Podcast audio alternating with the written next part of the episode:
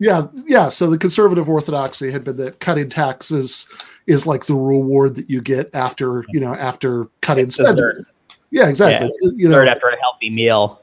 right that you know after you've had your you know austerian you know uh vegetables you know then then you can have That's the right. ice cream of, of, of tax cuts uh but then um there were uh you know laffer and and and these other right-wing economists some of whom were like really strange and colorful kooks uh who uh who convinced the republicans that you didn't have to do it that way Yeah, yeah. The, one of one of the kookiest was Jude Wanniski, who was a uh, editorial writer for the Wall Street Journal, who claimed to have learned everything he needed to know about econo- economics as a card counter in Las Vegas. Yeah, and then yeah, Arthur Laffer himself, who'd been kicked out of government for these incredibly embarrassing um, failed budget projections for Richard Nixon, and this guy Mundell, who kind of grew his hair long and moved to like I don't know Bahamas and a parrot on his shoulder or something like that. I don't, I don't remember quite the details, but yes, uh, this was supply side economics, and you know the the the the the basic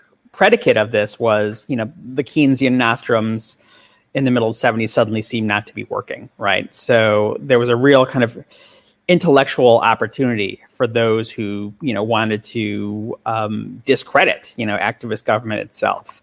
And there are all sorts of kind of um, economic you know um, battles going on about who who on the right really would would be the people to you know kind of write write the future write the future paradigm you know. And and you know in a, in a sense people like um, milton friedman you know ben stein you know these were the good guys because they were the ones who were like these guys these supply side guys like are making no sense at all. And they would you know basically write these articles that had you know no economic models but they would say as a matter of faith. This was the laffer curve that if yeah you so, so do you want to taxes do you want now- to say what, what what what exactly that is? The Laffer curve. So Arthur Laffer was um, this kind of discredited supply side economist, um, discredited among other economists, right? Who came back, by the way, for the age of Trump. But he came up with this thing called the Laffer curve, in which he uh, said that well, if your tax rate is zero percent, you're going to get zero revenue. And if your tax rate is 100%, you're going to get zero revenue because no one will work if they have to pay all their money in taxes. But there's this magic point where those, you know, kind of two extremes cross that is the ideal tax rate that will maximize revenue. And that cross point is, you know, way, way, way, way below what we have now. And if we lower taxes to that magical rate, you literally will have an explosion of economic activity that will actually increase revenue to the government. And you won't have to cut anything, right? And um, Jude Wanniski was kind of the, the most brilliant sort of um, phrase maker of this group. And he referred to this as the two Santa Claus theory. So there was this old saying in Republican politics that, you know, this is why we can't beat these Democrats. No one shoots Santa Claus right? And this is an old style of Democratic politics that, in a lot of ways, you know, Joe Biden has kind of tried to bring back. You know, it's basically the government is Santa Claus. The government writes you checks. It redistributes income.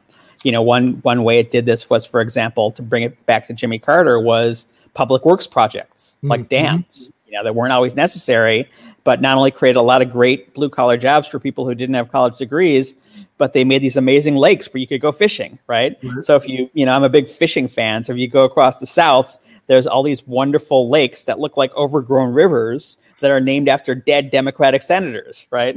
Right. because those are the guys who kind of appropriated the funds. So that's Santa Claus. And you know, Jude Wanniski's like, we, we, we can't we can't beat we can't beat him at this game, but we got our own Santa Claus.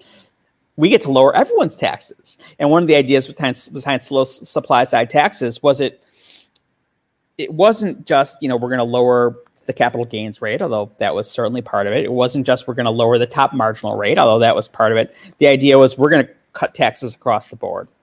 And the way this ended up manifesting uh, was a bill to cut taxes by 30 percentage points over over three years. And of course, unfortunately, you know, for these guys, since we have a progressive tax system, that helps out rich people a lot more than it helps poor people, right? Because it's not Right. a progressive cut. Uh, but nonetheless, um, what you could say to every American who has an income and pays income taxes, which was you know most by the by by 1977, 78, 79, and 1980, was that you know you get a tax cut and you get a tax cut and you get a tax cut and you get a tax cut. Oh, and these guys, what they want to raise your taxes, right?